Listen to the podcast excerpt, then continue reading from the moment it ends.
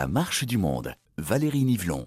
Bienvenue dans votre émission consacrée chaque semaine aux femmes et aux hommes, acteurs et témoins de l'histoire du monde.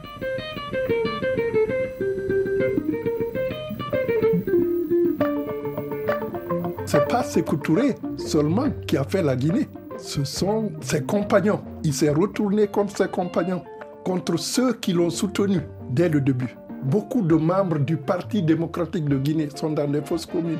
Beaucoup de personnes, de personnalités qui, l'ont rallié. Keita Fodeba lui-même, il était un des hommes les plus prospères en France ici, mais Sékou Touré a passé par son père pour qu'il rentre, pour mettre ses talents à la disposition de la Guinée. Et voilà comment il a fini. La voix de Mamadou Bovoy Barry, dit Petit Barry, l'un des fondateurs de l'association des victimes du camp Boireau, où il a lui-même été interné de 1971 à 1978, un camp dont très peu de Guinéens sont sortis vivants. Petit Barry prend alors conscience de la face cachée de ses Touré, héros de son engagement pour l'indépendance et l'unité de l'Afrique. Diplômé de l'Institut des hautes études internationales de Genève, dont il revient dès 1964 pour se mettre au service de son pays et de sa révolution culturelle, repéré par la présidence, il dirige son bureau de presse, la radio de la Révolution et le journal Oroya. Au crépuscule de sa vie, Mamadou Bovoy Barry, dit Petit Barry, a décidé de parler. Grand témoin de la Guinée de Sékou Touré, il se confie au micro de RFI.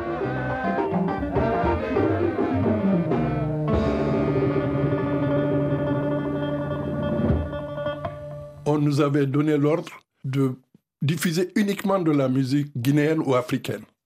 Parce qu'après l'indépendance, il y avait des bars et des dancing où on jouait de la musique occidentale. Johnny Hallyday Oui, c'est, voilà. C'est, Sylvie Vartan Ces bars ont été fermés. ces bars ont été fermés après quelque temps. Mais il faut dire que ça vient de loin. Parce que tout a commencé ici à Paris. Il y avait un jeune homme qui s'appelait Keita Foteba, à l'époque, qui était inscrit à la faculté de droit et qui a créé un ensemble musical de danse qui est devenu après le théâtre de Keita Fodeba. Il était avec un autre guitariste guinéen célèbre, Kanté Fasseli, et un Camerounais qui s'appelait Mwangue. Et en 1950, il a créé les ballets africains de Keita Fodeba.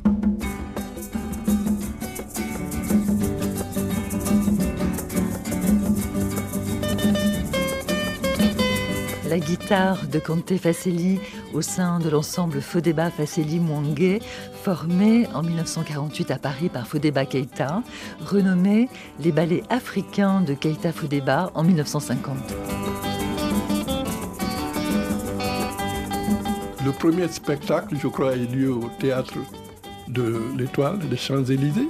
Et en 1954, même le président de la République française, René Coty, a assisté à une des représentations je crois que c'était pour les combattants d'Indochine, quelque chose comme ça. En tout cas, les, critiques littéraires français, surtout les lettres françaises de l'époque, ont écrit beaucoup d'articles sur les ballets africains de Keita Fodeba et ils louaient cette spontanéité, ce naturel qui se dégageait du jeu des acteurs et des, danseurs. Donc Keita Fodeba, c'est le premier à faire rayonner l'art et la culture africaine à travers le monde. Ça a commencé à Paris ici. Et après, il a fait le tour du monde. Il a même joué au théâtre Bolchoï à Moscou, naturellement, à Pékin, partout dans tous les pays du monde.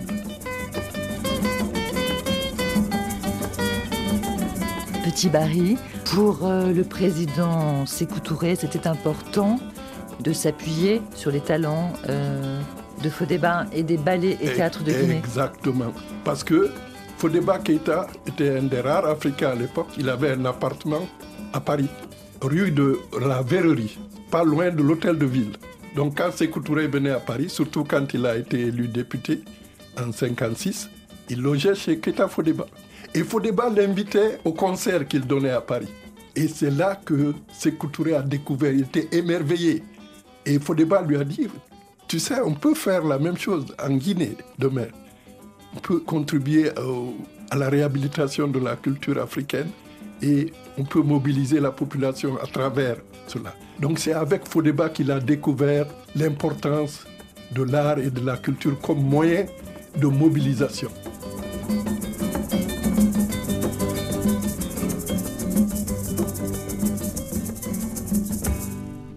Je pense que Sékou Touré avait le rapport euh, double à la culture qu'avaient sans doute tous les gens de sa génération, euh, qui étaient donc dans les colonies françaises. Céline Potier, historienne, enseignante et docteur en histoire, maîtresse de conférences à l'université de Nantes. C'est-à-dire que au tout début de sa carrière politique, il est décrit, notamment par son biographe André Lévin, comme euh, un jeune homme qui euh, aime bien s'habiller en costume trois pièces, donc à l'occidental, qui aime danser dans les nightclubs de Conakry, qui lit énormément. Hein. Il s'est formé par la lecture de manière autodidacte et qui donc puise à euh, la culture occidentale, s'il faut l'appeler comme ça.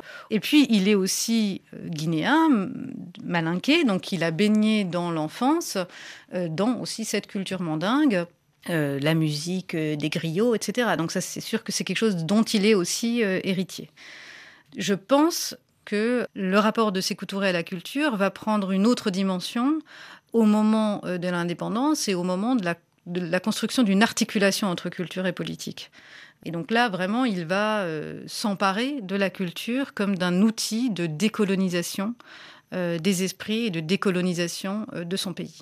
Donc, la Guinée après l'indépendance, avec l'influence de Fodéba, c'est lui qui était le maître à penser. Mamadou Barry, dit Petit Barry. On a commencé à organiser des, des compétitions au niveau des comités, des sections, c'est-à-dire au niveau des arrondissements, des fédérations, des régions et au niveau national. Et vous faites des festivals. Hein. Voilà. Il y, avait ce qu'on appelait la quinzaine artistique tous les ans et festival tous les deux ans. Donc, les compétitions, c'était à l'échelle de tout le pays, depuis les villages jusqu'à la ville, jusqu'au niveau national. À l'échelle de chaque euh, comité, section, il y a une troupe de théâtre, il y a un orchestre, il y a un ensemble folklorique. Et donc ces différentes euh, troupes se rencontrent dans des compétitions au niveau régional puis national. À chaque fois, celui qui est lauréat du concours monte à l'échelon supérieur et finit, si vraiment euh, la, représentation est très bonne, finit par se produire à Conakry. Céline Potier, historienne. Ça a un effet très important de création de la cohésion nationale, puisque non seulement ces citoyens se sentent mis en valeur dans la représentation de leur culture, mais aussi ils vont rencontrer les cultures et les traditions des autres régions. Et Fodeba Keïta insiste sur un concept euh, qui sera repris ensuite par le régime guinéen et par d'autres régimes africains, qui est celui d'authenticité. Euh, c'est-à-dire qu'il euh, ne souhaite pas donner une image folklorique de l'Afrique, folklorique au sens où ça correspondrait à des stéréotypes extérieurs et européens. Il souhaite au contraire donner, avoir le sens de la culture africaine en essayant d'être réaliste. Pour autant, Fodeba Keïta travaille la mise en scène à l'européenne de ces éléments euh, traditionnels. L'existence de ces troupes, de ces orchestres, va servir de vitrine à la Révolution à l'extérieur des frontières.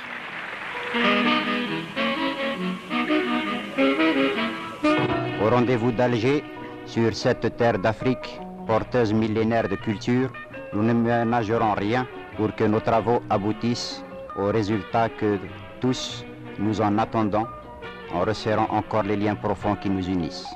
23 juillet 1969, le ministre de l'Information algérien Mohamed Benyania inaugure le premier festival culturel panafricain.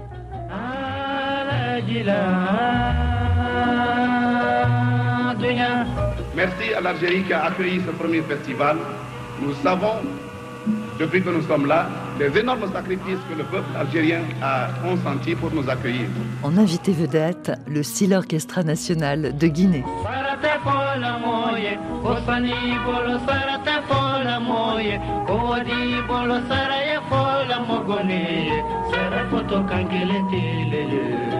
J'aimerais savoir, Petit Barry, en 1969, alors que vous êtes euh, justement directeur euh, de la Voix de la Révolution de sa euh, diffusion internationale, quel souvenir vous gardez du festival panafricain d'Alger en 1969 On était présents et la Guinée a même obtenu un prix. C'était la pièce de Émile Cissé et La nuit s'illumine. C'était un peu l'histoire du Parti démocratique, l'épopée du Parti démocratique de Guinée. Parti unique de la Révolution. Voilà. C'était le Sénégal qui avait obtenu le premier prix avec une pièce de Cheikh Ndao, un écrivain sénégalais, sur le, le roi du, du Yolof, le Bourba Yolof. Une très belle pièce qui avait eu la médaille d'or. Donc euh, là, c'était intéressant vraiment de voir toute l'Afrique se retrouver à Alger, festival panafricain des arts et de la culture. Euh, donc il y a tous ces liens en effet euh, panafricains qui sont noués et Céline Potier, historienne. Un grand moment de ces liens panafricains, c'est la participation de la Guinée au Festival panafricain d'Alger en 1969, alors que la Guinée n'était pas présente au Festival de Dakar de 1966, en raison des désaccords entre Sékou Touré et Léopold Sédar Senghor. Et donc là, euh, la Guinée va envoyer euh, presque 400 participants guinéens. Et, donc là, c'est une victoire politique pour Sékou Touré de ce point de vue-là. Une victoire, un aboutissement de cette politique culturelle qui lui donne une aura au niveau international. Et c'est aussi, je crois, un accomplissement pour les artistes guinéens qui, à ce moment-là, euh, peuvent donner euh, une visibilité internationale à leur travail et puis s'affirmer comme des artistes dans un monde global.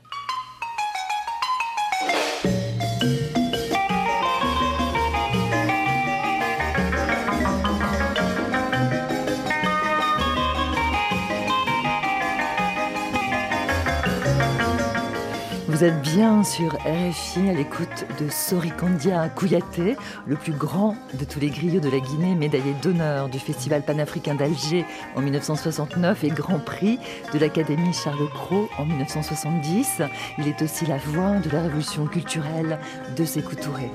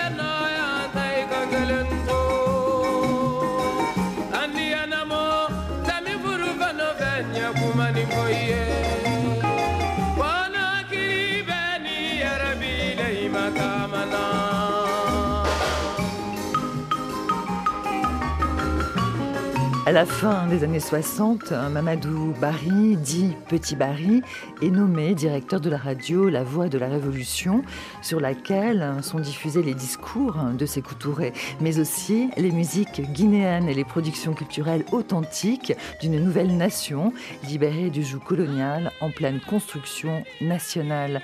Petit Barry est le chef du bureau de presse de Sékou Touré et il coordonne tous les médias d'État, vecteurs de la révolution et du nationalisme culturel.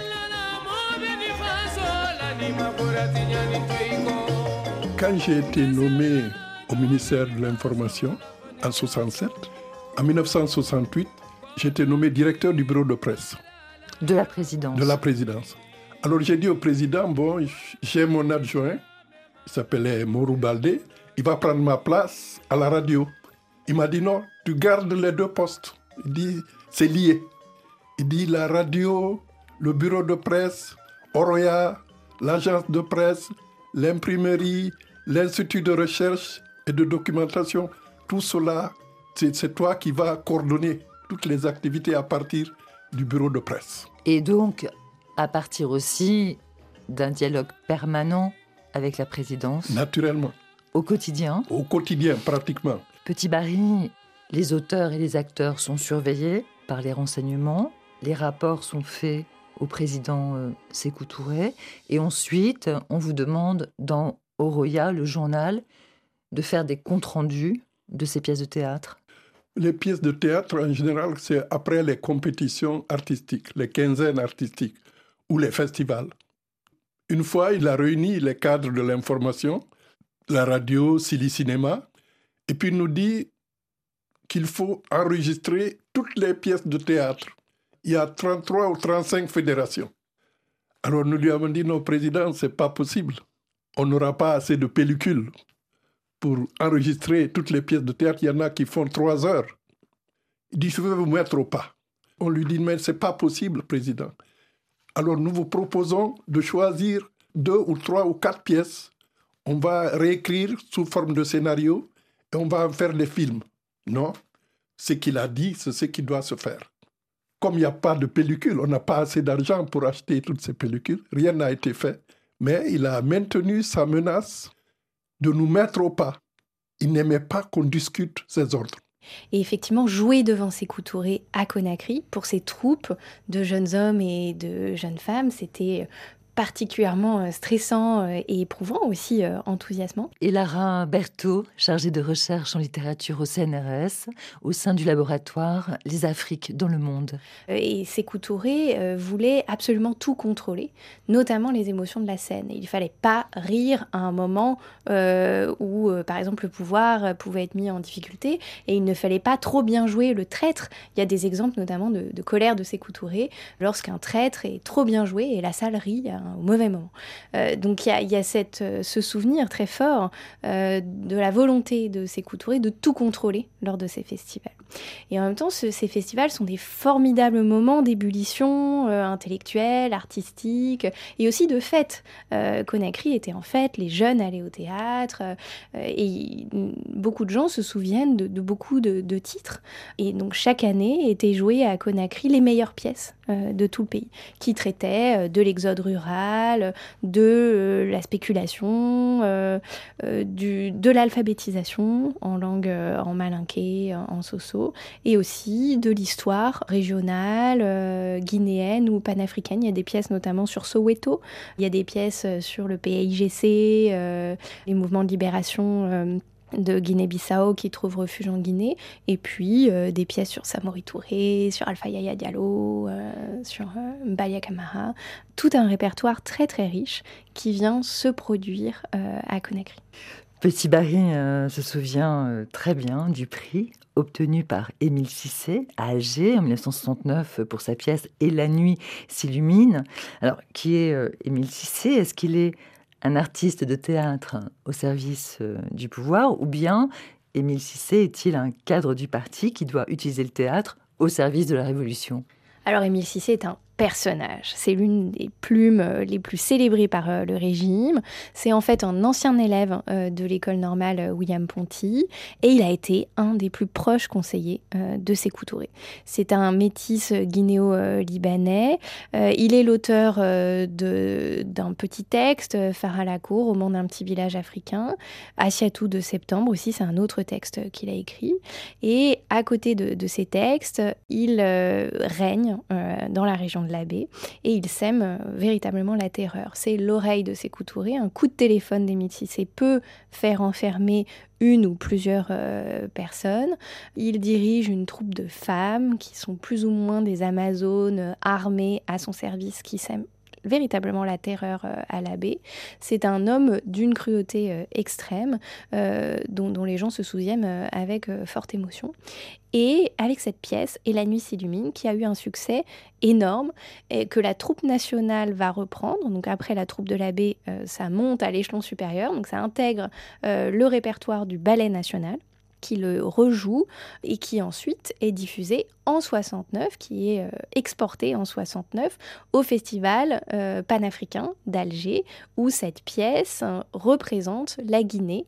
Et donc cette pièce raconte l'épopée du PDG, comme d'autres chansons euh, de l'époque, comme le Bembeya Jazz National par exemple, peuvent aussi raconter cette épopée du PDG.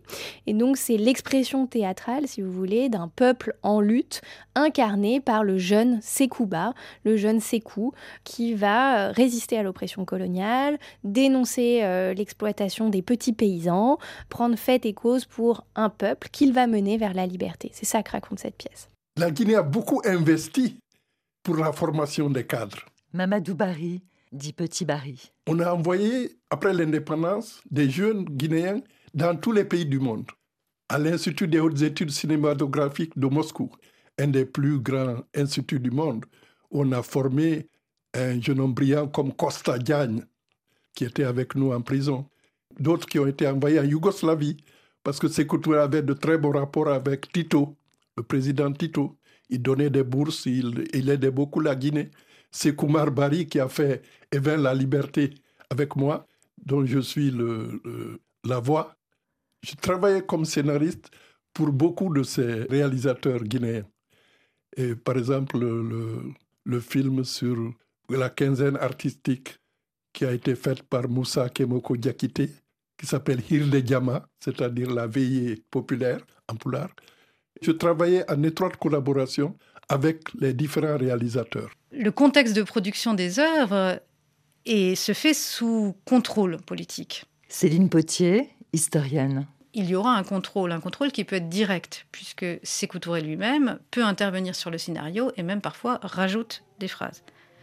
Il peut même, une fois que le film est réalisé, demander au réalisateur et au scénariste, ça a été le cas pour Évan la Liberté, donc pour Sekou Marbari et Petit Barry, demander de modifier le film. Dans quel sens? Eh bien, de retourner en Pologne où s'est effectué le montage et de supprimer des personnalités qui apparaissent à l'écran, par exemple. Pour quelle raison? Parce que ces personnalités, entre-temps, ont été arrêtées et donc sont considérées comme euh, des personnes qu'il faut oublier.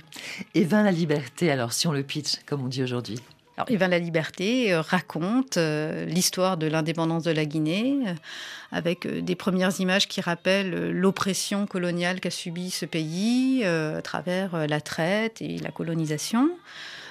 Puis le morceau de bravoure du film, c'est vraiment le récit de la mobilisation de la population par le Parti démocratique de Guinée et qui met en avant la figure de Sékou Touré, hein, et presque uniquement cette figure-là, il n'est pas mentionné, par exemple, le premier secrétaire général du PDG, Madeira Keita. Hein.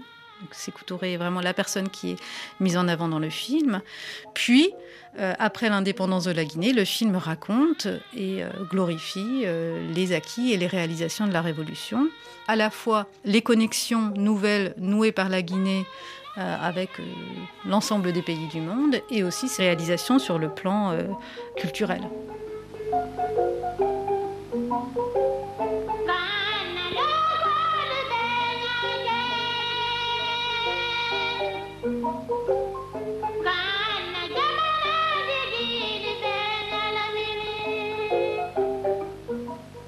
La Guinée, 4 millions d'habitants, 248 000 km, des frontières sinueuses empiriquement tracées au gré des conquêtes coloniales. Petit Barry, vous avez contribué au film Et vint la liberté. Pourquoi ce film est si important dans l'écriture de l'histoire de la Guinée par ses Touré Qu'est-ce qu'il raconte? Ce film a été réalisé en 1968. C'était au dixième anniversaire de l'indépendance de la Guinée. Et le dixième anniversaire correspondait aussi à un autre événement important, le retour des restes mortels de Samori Touré, qui a été exilé au Gabon, dans l'île de Logoué, où il est mort en 1900. Et puis Alpha Yaya Diallo, qui avait été exilé une première fois au, Dahomey et une deuxième fois en Mauritanie, où, il, est, mort aussi. Donc, Sékou Touré avait décidé, le gouvernement guinéen avait décidé de ramener en terre guinéenne les restes mortels de cet héros. Alors ça a été une grande cérémonie. Ils ont fait le tour de toutes les régions de la Guinée, accompagnés de leurs descendants. Mon ministre de l'Information, Alpha Madou Diallo, c'est un neveu de Alpha Yaya, par exemple. Et puis il y avait des autres comme Siaka Touré, qui sont des descendants de, de Samouri Touré. Et ceux-ci accompagnaient aussi les restes de leurs ancêtres. Donc le film Éveil la liberté a été créé en ce moment, c'est comme le regard sur le passé de Bembe Jazz. C'était à l'occasion du retour de, de Samouri Touré. Écoutez, écoutez, fils d'Afrique, écoutez, ma aussi jeunes d'Afrique, espoir de demain. Écoutez tous une page de la glorieuse histoire africaine. Il des hommes qui, bien que physiquement absents, continuent et continueront à vivre éternellement dans le cœur de leurs semblables.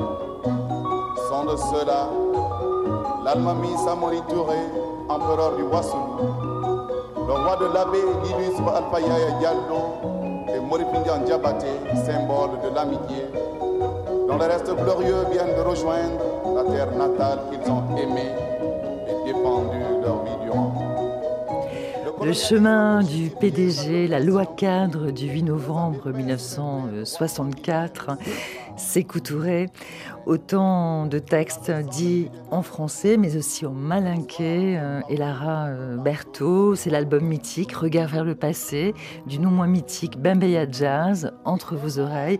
Qu'est-ce que vous entendez en tant qu'historienne lorsque vous entendez le Bambeya?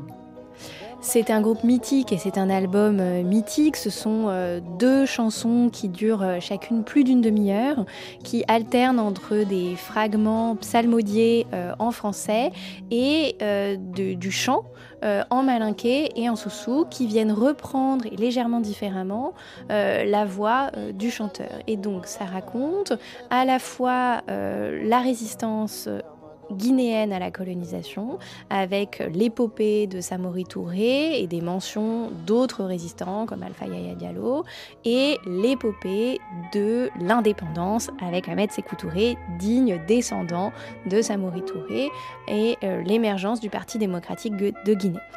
Depuis 1964, de de cadre en Conseil national de la Révolution, le succès a guidé les pas du Parti démocratique de Guinée jusqu'au grand huitième congrès qui radicalisa la révolution et éleva le secrétaire général au rang de responsable suprême de la révolution.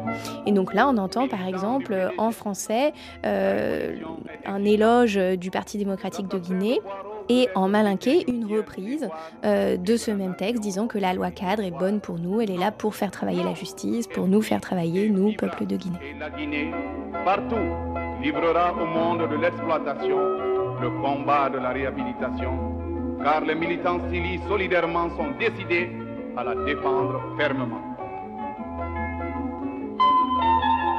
Si la musique euh, participe à la décolonisation des, esprits, quel est le, narratif hein, proposé par euh, Sékou Touré et Lara Berthaud?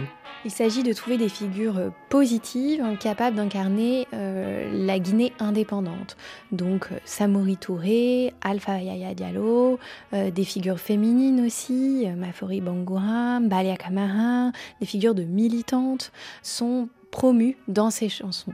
Le Nyandan Jazz, l'orchestre de Kissidougou, chaque euh, région avait son orchestre et à l'intérieur de Conakry, il y avait plusieurs orchestres également euh, par quartier. Et tous ces orchestres, au niveau de Conakry et au niveau national, sont chargés de diffuser ces nouveaux récits ou ces récits décolonisés, défalsifiés, afin de produire un discours national, indépendant, décolonisé, en français et aussi en malinqué, en soussou, en kissi. Et cette désaliénation euh, par la langue est très novatrice à l'échelle de la sous-région, c'est-à-dire qu'il ne faut plus seulement parler en français, mais le théâtre, la musique, le cinéma sont des arts qui peuvent toucher euh, le peuple aussi parce qu'ils parlent directement dans les langues du peuple.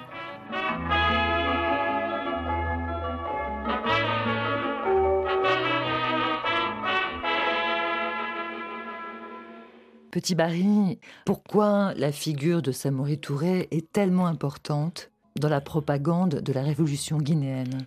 Sékou Touré a décidé qu'il a une filiation et qu'il est le petit-fils de Samori Touré. Je me souviens, une fois, j'étais à Farana. Farana, c'est la ville natale du président. J'étais avec mon ministre, docteur Diallo Alpha Madou, et nous avons rencontré un vieux de Farana et je voulais qu'il me parle un peu du président. J'étais curieux de savoir. Je dis, je suis chez lui, il est né ici, j'aimerais savoir. Alors ce vieux me dit, moi, je faisais du commerce. J'allais au Foutal Jalon, j'achetais des bœufs au Foutal Jalon. Et puis, quand j'amenais ces bœufs ici, je donnais une partie au père du président qui était boucher, Alpha, il s'appelait Alpha Touré. C'est lui le père présumé de Sékou Touré. Alors, quand nous sommes sortis, après la discussion avec ce vieux, mon ministre m'a dit, faut jamais parler du père de Sékou Touré. Dans tes écrits, il ne faut pas en parler. Si tu parles de ses parents, il faut faire référence seulement à Samori. Sinon, il va t'arriver des ennuis. Et pour quelle raison, pour nos auditeurs qui ne sont pas guinéens, la figure de Samori Touré est tellement importante Qu'est-ce qu'elle représente dans l'histoire? Parce que Samori Touré, ça a été celui qui a le plus résisté à la pénétration étrangère. Pendant 17 ans pratiquement, il a lutté en Haute-Guinée, dans une partie du Mali et en Haute-Côte d'Ivoire.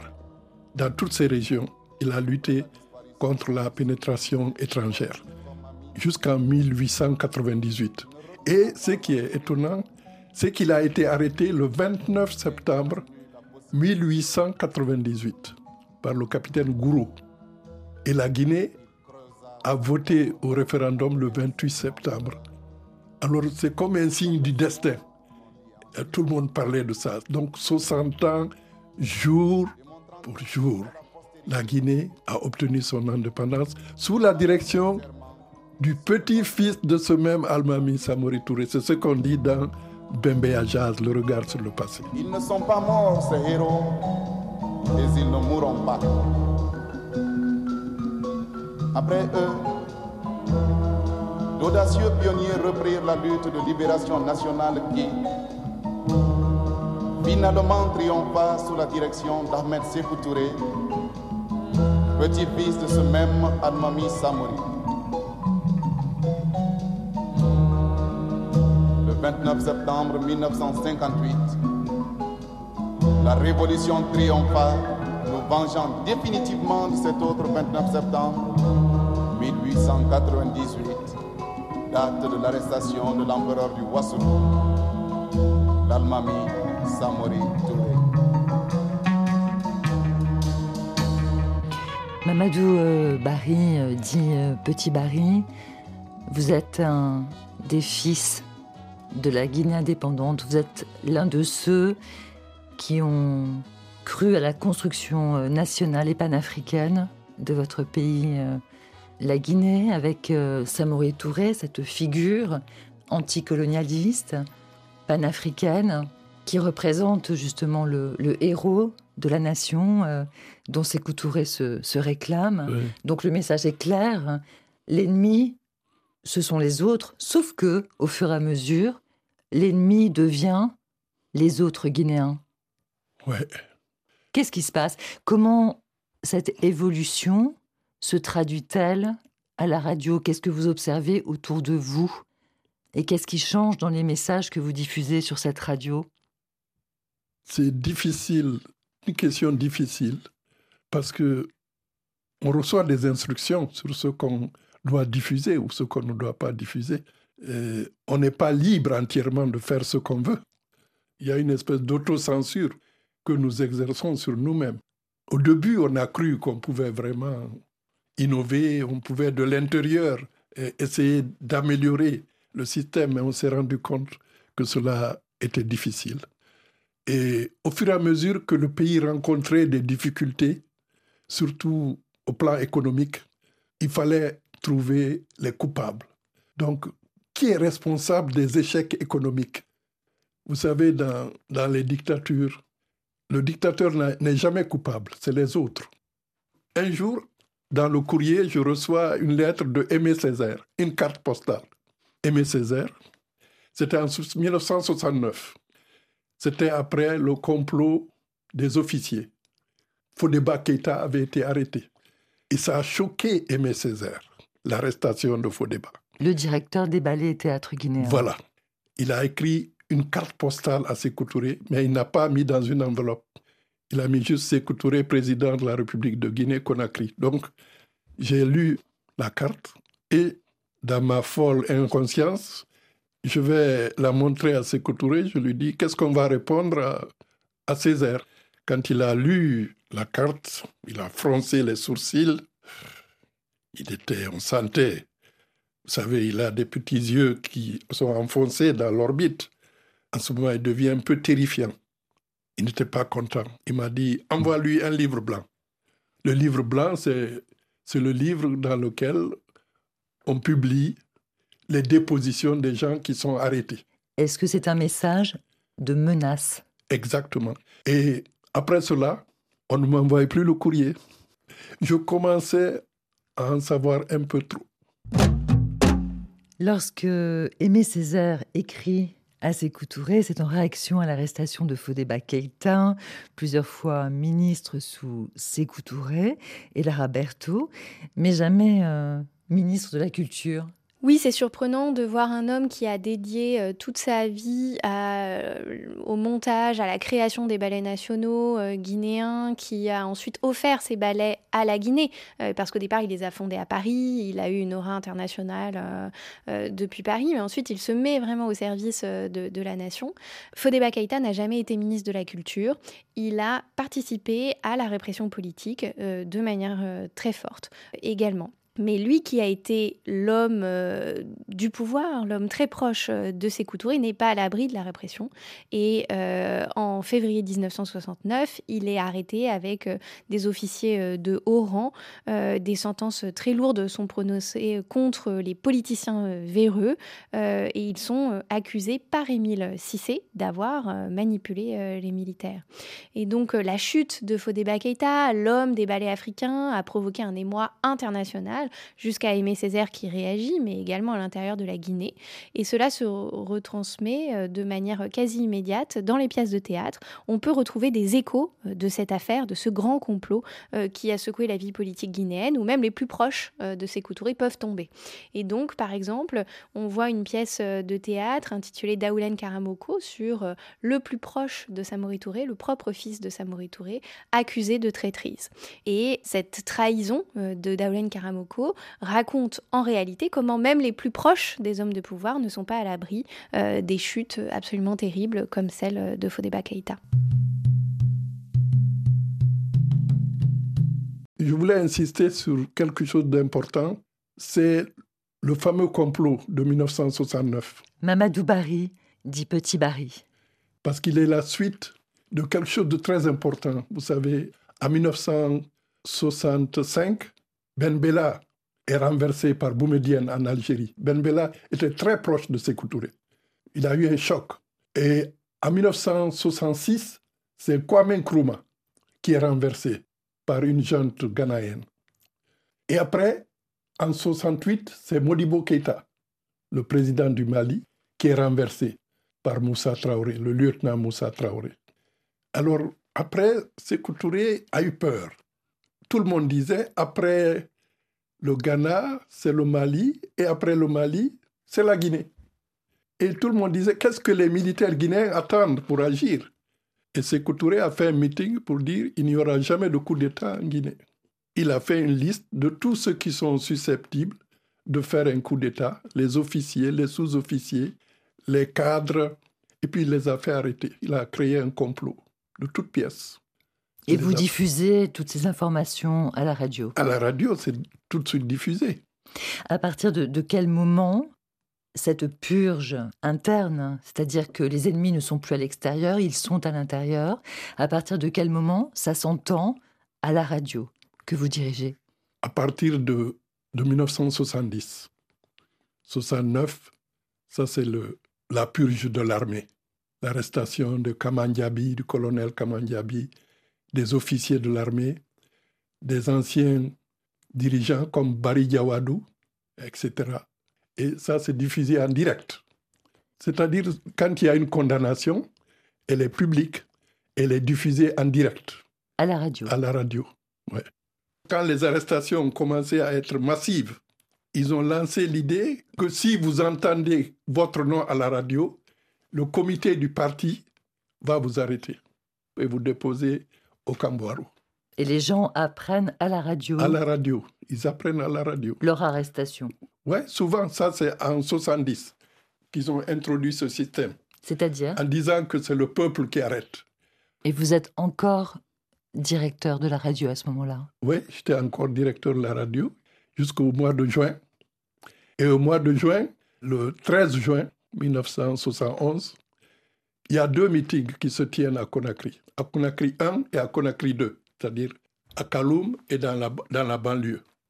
L'un est dirigé par Ismaël Touré, le frère du président, président du comité révolutionnaire, et le second par Mamadi Keïta, un des beaux-frères du président, par alliance. Alors j'envoie des journalistes pour suivre les deux meetings et enregistrer les déclarations. Et moi-même, je fais un tour et ce que j'entends dépasse l'imagination. Violent. J'ai jamais entendu des propos aussi violents. Est-ce que vous voulez qu'on arrête tous les suspects? Oui, qu'est-ce que vous attendez? La population, les militants tapent sur la table, au poteau les traîtres, etc. J'ai dit aux journalistes de ne pas diffuser. Je vais voir le président. Je vais lui dire que les propos que j'ai entendus sont d'une telle violence, j'ai décidé de ne pas les diffuser avant d'avoir son autorisation. Donc, je vais à la présidence ce jour-là et je trouve un monde fou. C'était ce qu'on appelle le haut commandement, la salle du haut commandement qui est juste attenante à son bureau, du président Sékou Touré. Il m'a aperçu et il traverse toute la salle pour venir vers moi. Il me regarde en face et puis il me dit Est-ce que tu crois en Dieu? J'ai pas répondu parce que qu'est-ce que Dieu a à voir? Je rencontre le président régulièrement, on ne parle pas de Dieu.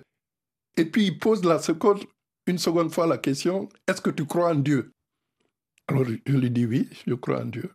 Et puis il me serre la main, longtemps comme ça. Et puis il tourne le dos et s'en va, son bureau. La même nuit, j'ai été arrêté. La même nuit, j'ai été arrêté et déposé. C'était donc le 14 juin, puisque c'était après minuit. J'ai été arrêté au nom de la Révolution et déposé au Camboiro. Dans son récit témoignage intitulé Camboiro, 7 ans sous le mont Gangan, Petit Barry détaille par le menu la façon dont procède le pouvoir guinéen. À l'arrestation doit succéder la déposition. Et c'est Émile Cissé, chef politique et bras armé de ses Touré, qui en est chargé personnellement. Les aveux, pour les obtenir, c'est pas facile. Parce qu'on vous dit de vous accuser vous-même et d'accuser les autres. Donc, vous refusez. Je refuse il y a les gendarmes qui sont là. Eux, ils sont chargés de, de vous faire avouer. Ils m'ont dit, ici, on ne vous demande pas d'être intelligent, on vous demande d'avouer, de reconnaître les crimes qui vous sont reprochés. Ils menacent, et puis après survient le chef politique, ça c'est Émile Cissé, qui leur dit d'arrêter, on ne doit pas torturer un cadre comme Petit Barry, le président tient beaucoup à lui, et le lendemain, je reçois une note du président. Ah, petit Barry, il paraît que tu ne veux pas collaborer avec la commission. Je te demande de, de tout dire, tout ce qu'on te demande, il faut le dire. Ça, ce sont les mots de ces couteaux. Du président, je me souviens de chaque mot. Ne crains rien, il ne t'arrivera rien. Je te tirerai de ce mauvais pas. Mais il faut aider la révolution. Il faut aider la révolution. Donc c'est ainsi que finalement, avec Émile Cissé, on négocie pour écrire un texte. Il me dit, toi, ce n'est pas une déposition, c'est une lettre. C'est une lettre que tu écris au président. Si je n'accepte pas de répondre à son invitation, il ne va plus me protéger, il va me laisser entre les mains des gendarmes et des autres qui veulent ma mort. Une fois qu'il a obtenu ma déposition, Émile Cissé a disparu. Est-ce que, euh, Petit Barry, votre euh, déposition est, diffusée à la radio? Elle est diffusée, elle est même publiée, je l'ai même lu à ma sortie de prison. J'ai un numéro de Oroya dans lequel il a été publié la déposition du sinistre, du traître Mamadou Barry, dit Petit Barry, qui s'est infiltré dans les rangs de la Révolution, mais qui a été démasqué. Quel est pour vous la morale de cette histoire? En tant qu'ancien directeur de la Voix de la Révolution, vous vous retrouvez à votre tour à avoir votre propre autocritique diffusée sur votre radio. Ouais. Ça prouve qu'il faut tout faire pour ne pas vivre dans un système totalitaire. Je demanderai aux jeunes de lutter pour l'avènement de la démocratie dans leur pays, où l'alternance est possible, sans effusion de sang, où les voix contradictoires peuvent s'exprimer sans que les gens soient arrêtés. Donc, il faut tourner la page du passé. Le système sécoutourien qui perdure encore, le système qui existe encore en Guinée et qui a été admiré par beaucoup, doit cesser d'exister. Et j'aimerais qu'un jour toutes les sentences injustes qui ont été prononcées contre nos compagnons soient annulées, qu'un état de droit puisse exister dans nos pays et que on puisse construire la grande Afrique dont nous rêvons et dont on parle dans l'hymne national guinéen. C'est ça que j'aimerais qui arrive. Et l'association des victimes du Camboirou, dont je suis membre, je suis membre fondateur, cette association lutte pour précisément la réhabilitation de toutes les victimes et pour qu'on puisse tourner les pages du passé, que les gens puissent faire le deuil de leur, de leur famille. Jusqu'à présent, beaucoup de gens ne savent pas où sont enterrés leurs, leurs parents. Et on parle de 50 000 ou de 80 000 personnes qui ont disparu. On ne saura jamais le nombre exact de personnes. Mais nous savons une chose, c'est que ce sont les pères fondateurs de la Guinée qui sont dans les fosses communes.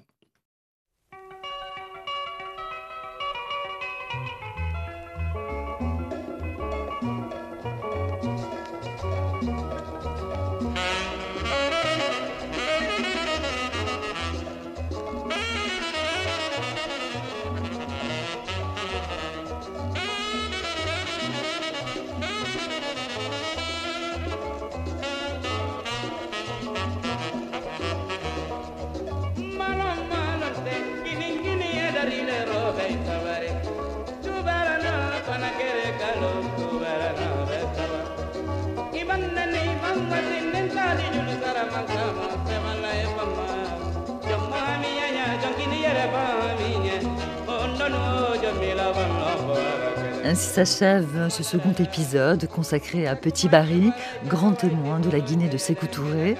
Un documentaire signé Valérie Nivelon et réalisé par Sophie Janin avec les archives de RFI et de l'INA. Plus d'infos sur notre page La Marche du Monde sur Internet. Vous retrouverez les livres de Petit Barry et Lara Berthaud et Céline Potier que je remercie vivement. N'hésitez pas à réagir, exprimez-vous, podcastez, réécoutez le premier épisode. Cette émission, c'est la vôtre.